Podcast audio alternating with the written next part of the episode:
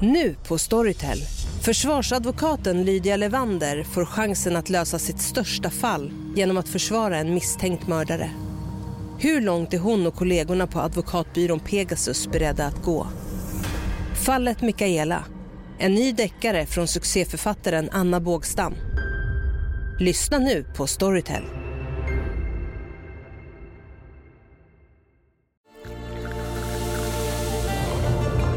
Välkommen till Maccafé på utvalda McDonalds restauranger med Baristakaffe till rimligt pris.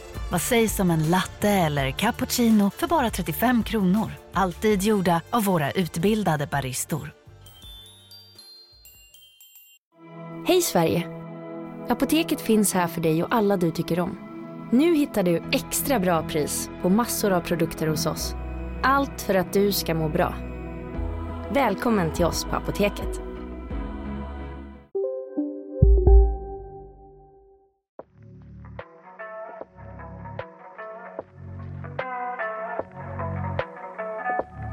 Det här är Tyst vittne. En podd om mord och försvinnanden.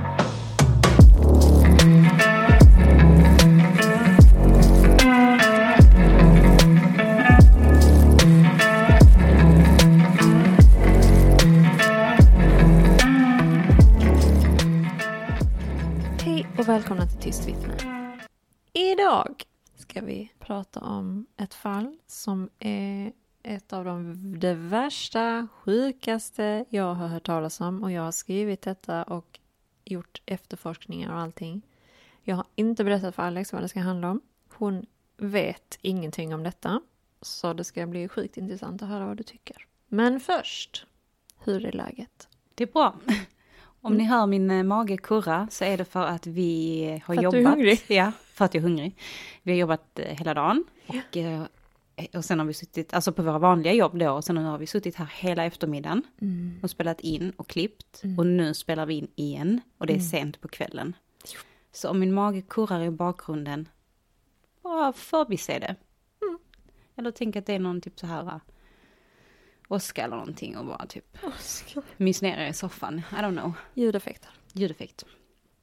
Annars mår jag bra, förutom att jag är hungrig och trött. Mm. Och du då Jenny? Jag mår bra. I morse sprang jag. Va?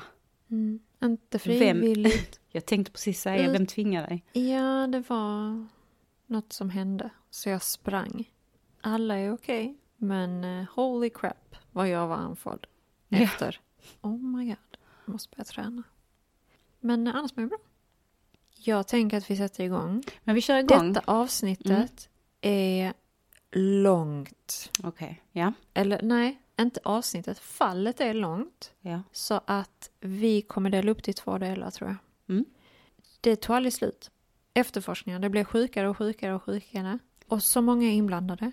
Och så sjukt. Så jag kunde inte sluta skriva. Jag bara, jag måste ha med detta, jag måste ha med detta. Vi börjar, se var vi slutar. ja Men ska två delar blir det nog helt garanterat. Okej, då kör vi igång.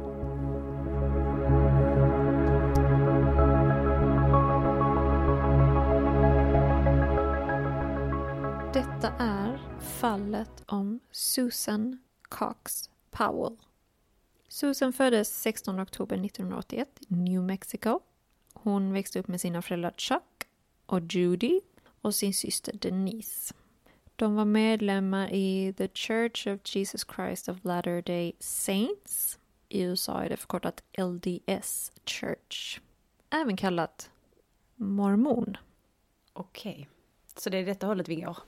Ja, det är mormonkyrkan som de är en del av. Susan tyckte om smink och utbildade sig till kosmetolog. Hon tyckte om att sjunga i kör och umgås med vänner. Hon beskrivs som en väldigt lojal och snäll person. Det finns faktiskt inte så mycket information om henne online, mer än det hemska som hände. Susan var 19 år gammal när hon träffade Joshua Powell, som var några år äldre, han var 23 år. Och då träffades de genom ett singel-event inom mormonkyrkan som de var en del av. Och detta var då i Washington. De började dejta och förlova sig efter två månader. Wow, Mhm, that's fast. det är det. De gifte sig 2001 trots att vissa av Susans familjemedlemmar tyckte att han var lite too much. Då han verkade tycka att han visste allt och inte brydde sig om vad någon annan sa. Utan han liksom hade den här lite, jag är så bäst thing about him.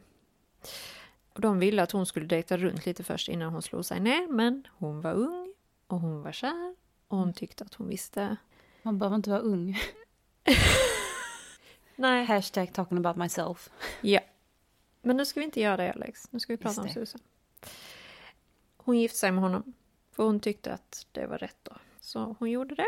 Joshua var som sagt några år äldre än- än Susan. Han föddes 20 januari 1976 i Washington. Och han växte upp med sina föräldrar Steven och Teresa och sina syskon Michael, John, Jennifer och Alina.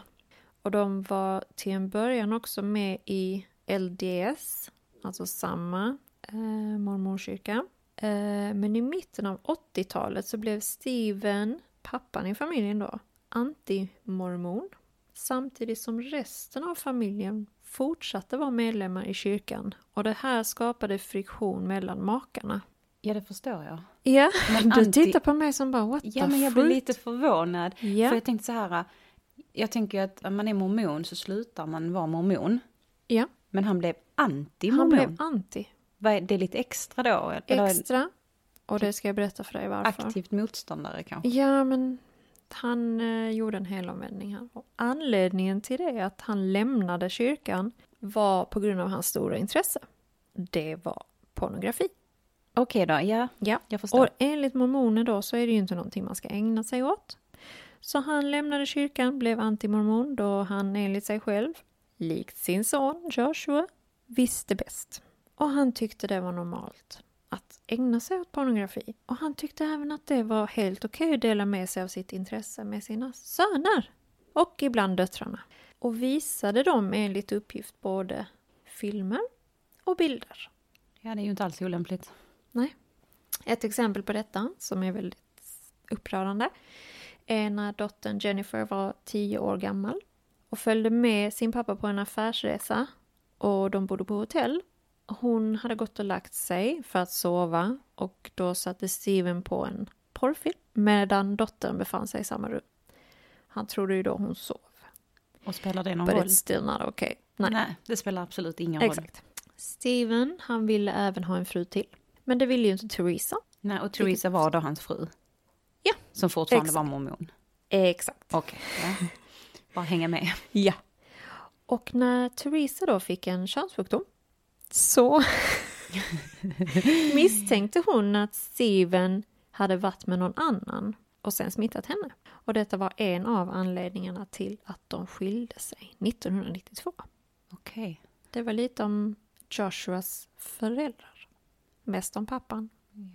Och Joshua då som en produkt av det här var då som man kan tänka sig lite udda. När han var liten så dödade han sin systers smådjur, vilket då räknas som hamster, marsvin, typ så. Det Eh, bådar ju inte gott ju. Då brukar man ju... Nej, Det brukar gå en riktning ungefär så Exakt. när man eh, dödar eller torterar det djur. brukar börja med smådjuren. Mm. Och han hotade även sin mamma med kökskniv under ett bråk de hade. När han sen blev lite äldre så var han i en relation medan han var student på University of Washington. Och det här förhållandet tog slut på grund av hans kontrollerande beteende. Han ville bestämma allt i förhållandet, även kvinnans kontakt med sin familj. Och hon fick sällan träffa dem på egen hand. Det slutade med att hon under ett av sina sällsynta besök av vänner i en annan delstat, när han inte var med, att hon ringde Josh och meddelade jag kommer inte tillbaka. Vårt förhållande är slut. Vilken tur Mm, för henne för henne. Mm. Så det är ju lite om hans eh, bakgrund. Och efter att Susan och Joshua hade gift sig så bodde de hos Joshuas pappa, Steven, i South Hill, Washington. Och det var här som det verkligen började spåra ur.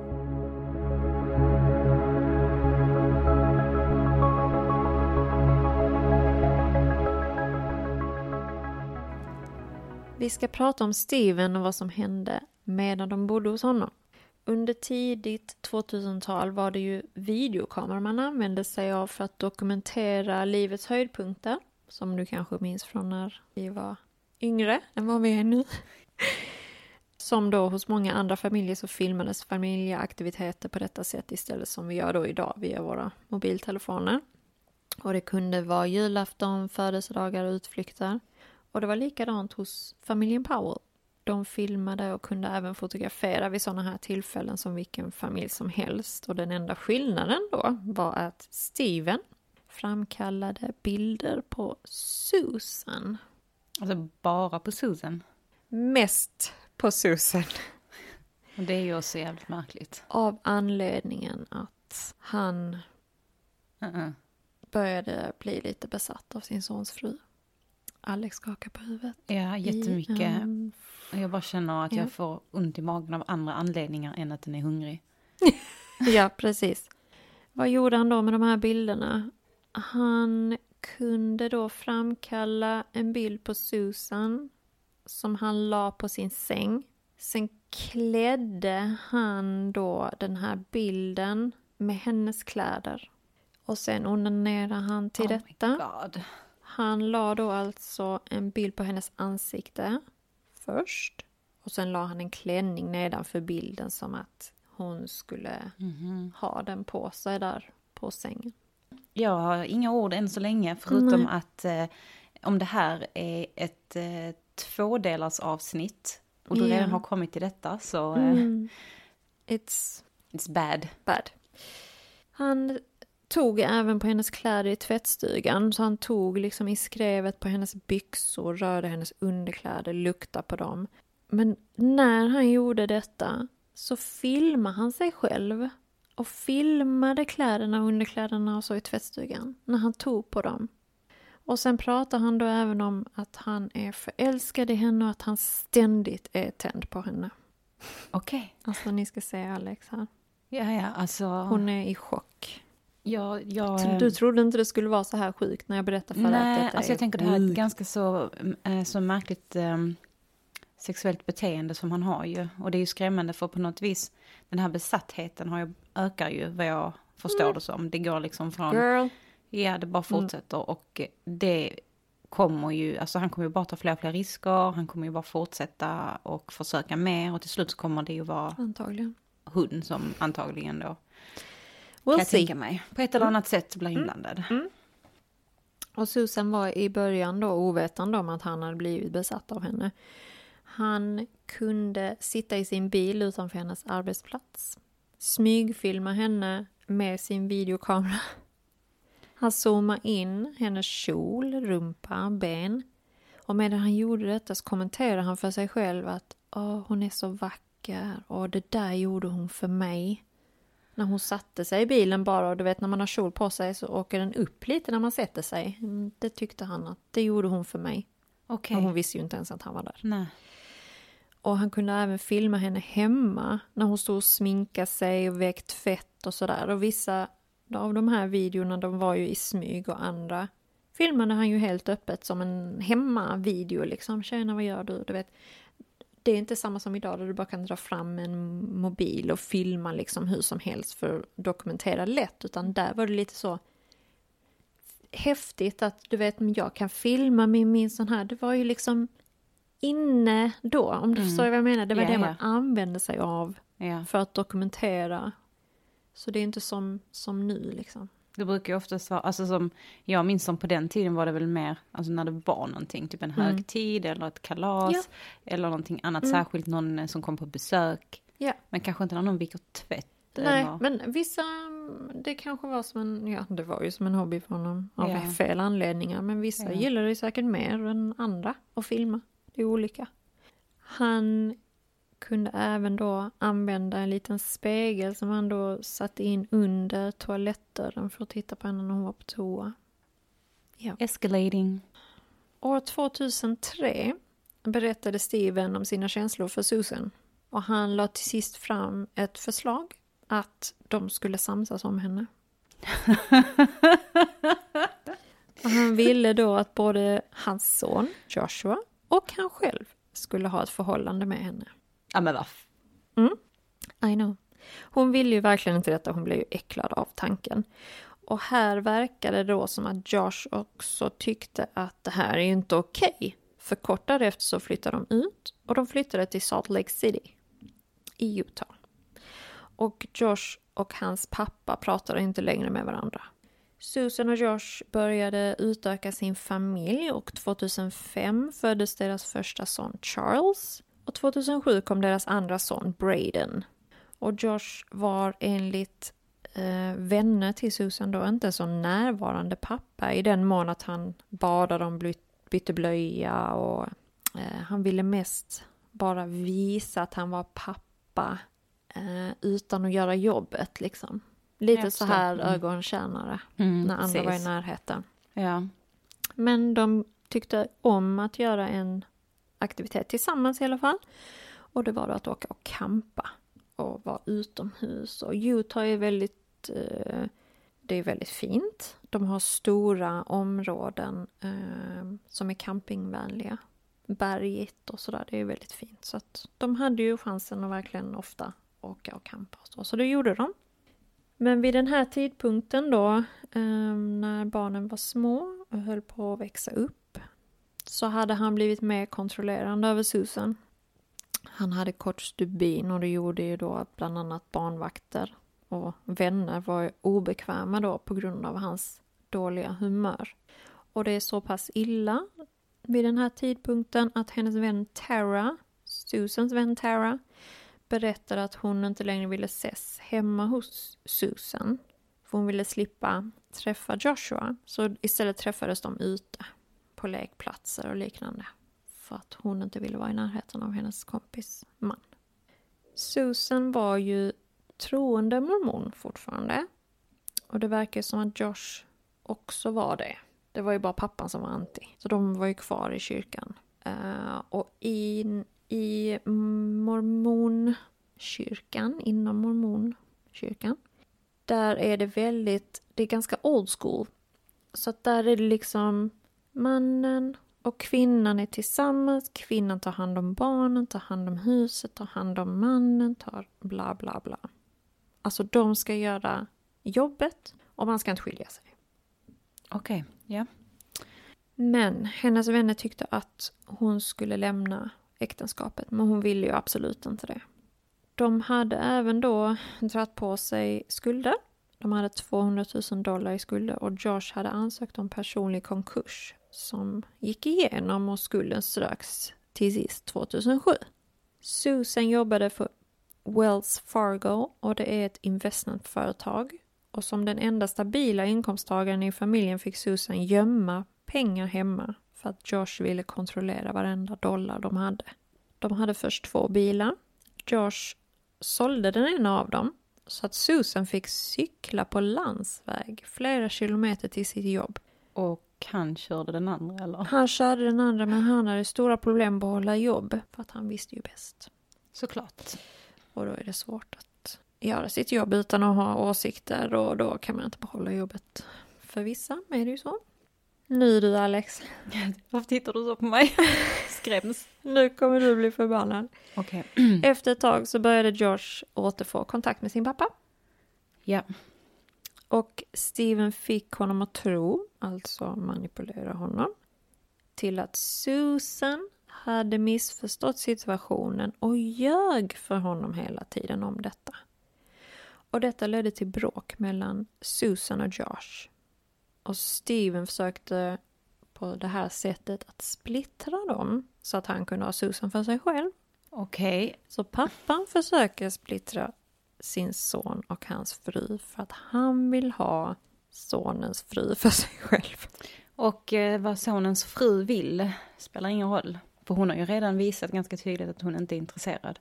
Ja, Men det spelar ingen roll. nej, exakt. Häng med.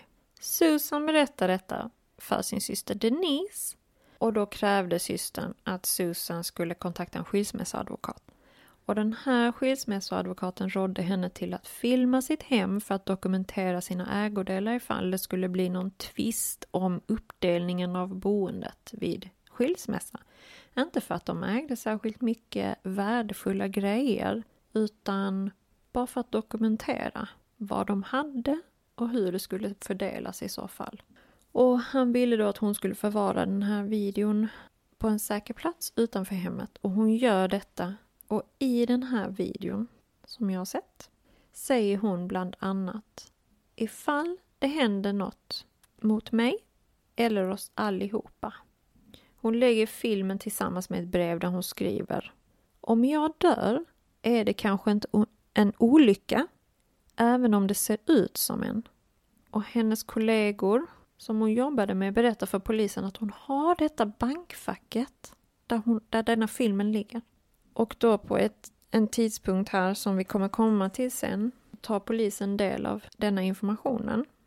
Öppnar bankfacket, hittar filmen och ett testamente som inleds bara för familj och vänner till Susan. Samtliga förutom Josh Powell. Jag litar inte på honom. Hon skrev att Josh hade tecknat en livförsäkring för en miljon dollar på henne.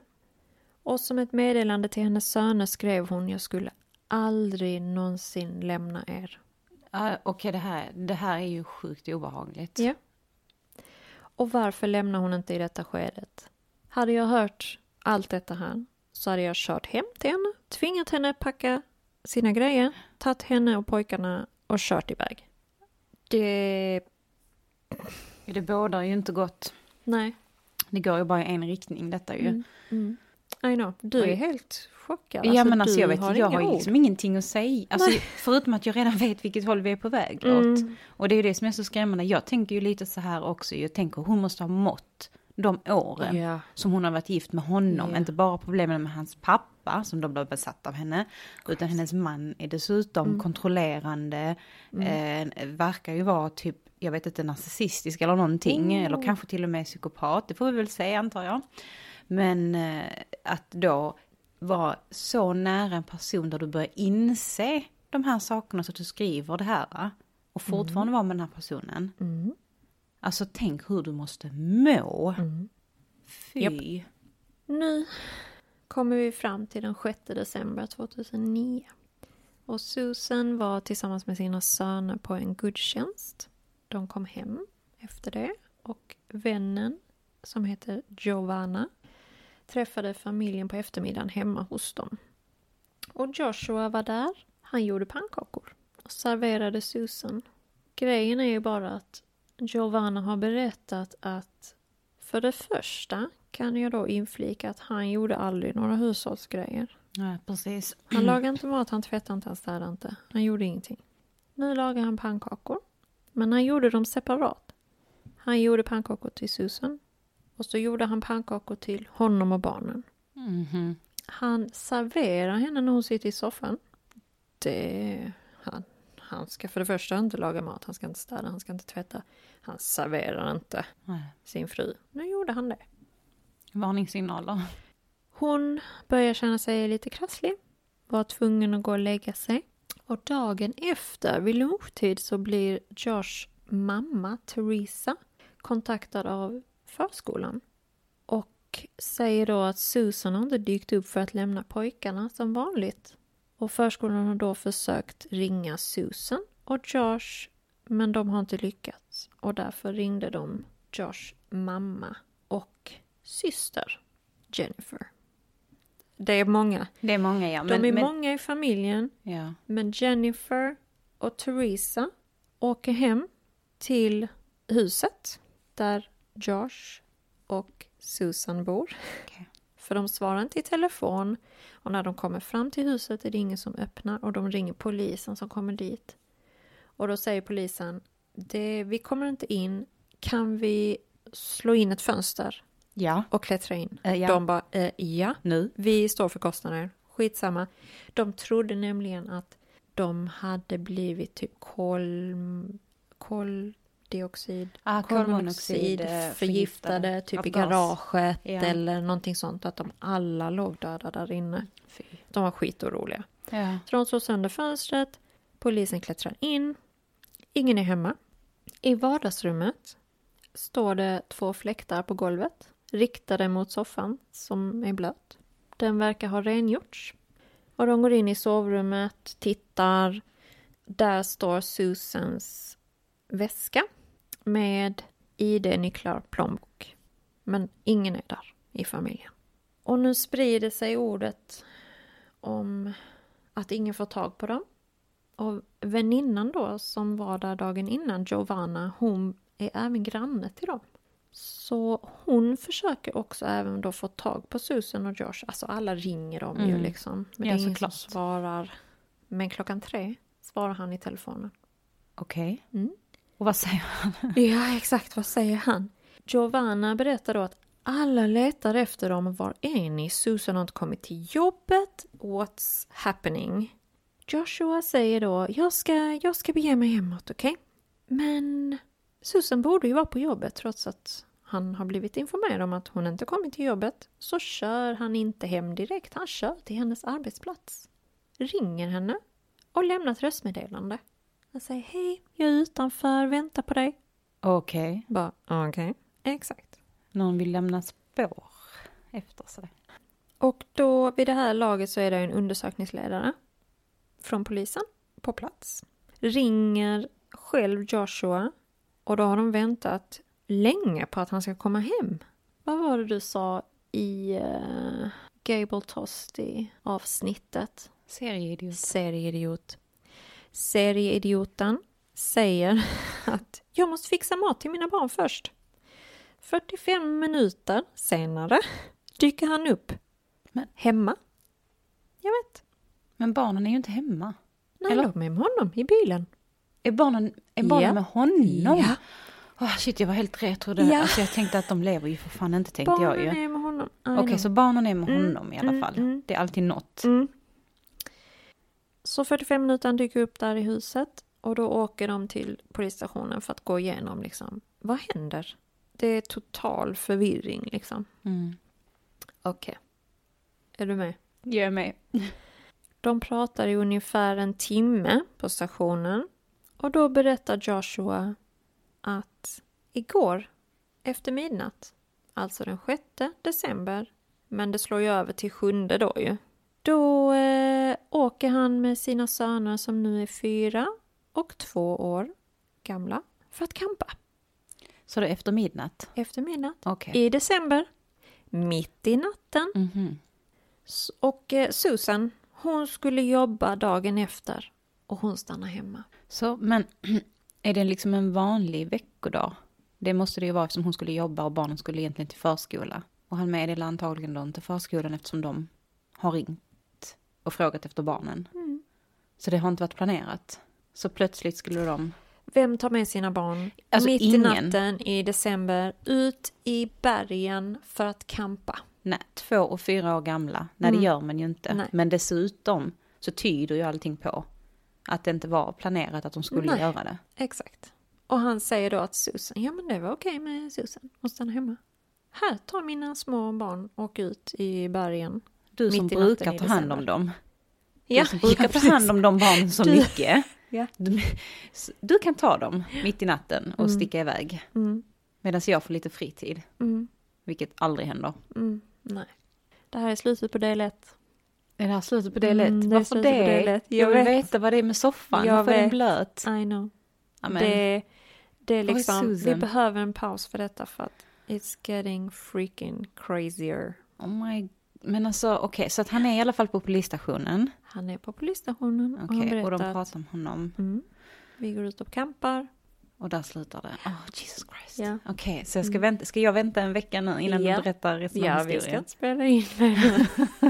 Detta är del. What FN? Okej. Nej, jag ska inte skratta heller. Det, det, det Nej. låter helt fruktansvärt från Mm. början till slut. Här är så mycket Mm. saker som händer Mm, eh, mot eh, Susan mm, och kring Susan. Och eh, det är svårt att... Alltså det är svårt att ens ha åsikter om det ju för att det blir så bisarrt först att pappan då har det här eh, mm, besattheten av henne, Mm. alltså Steven som är Joshs pappa. mm, Och sen då att Josh har det här beteendet som han också har. mm, Ehm, och sen försvinner, Mm. känns det som hon. Nu har det ju gått en, ett, en dag se. ungefär. Men, men hon är ju försvunnen än så länge. Vi får se helt enkelt. Jag har hört mycket med det här att ha tagit priset. Så häng med i nästa avsnitt. It's getting crazier. Och glöm inte besöka våra sociala medier.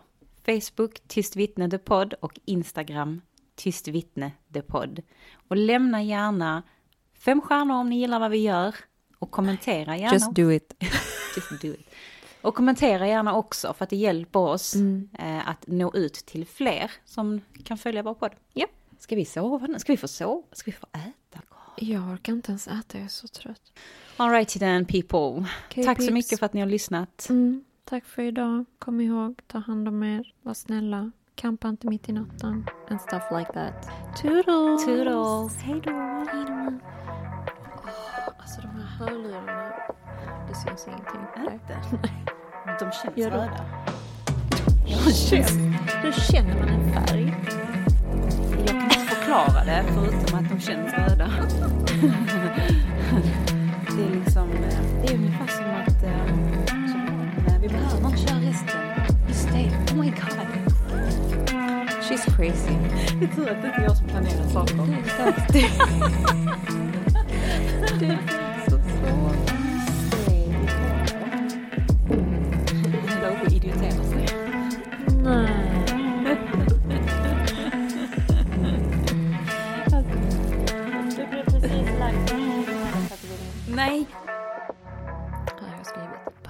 Musik. Mm. Mm. Det var inte jag.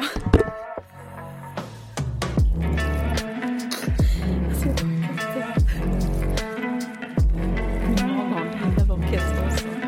Ja, ja, varför? Ja, ja, men det var inte åt ju. Det var det precis som att många bara, oh my god, what is this? Is this food? I don't recognize it. I'm usually empty.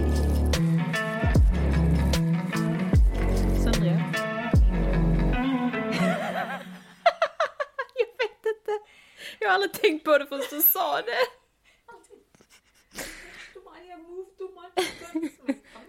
ja. Det är sant, just det.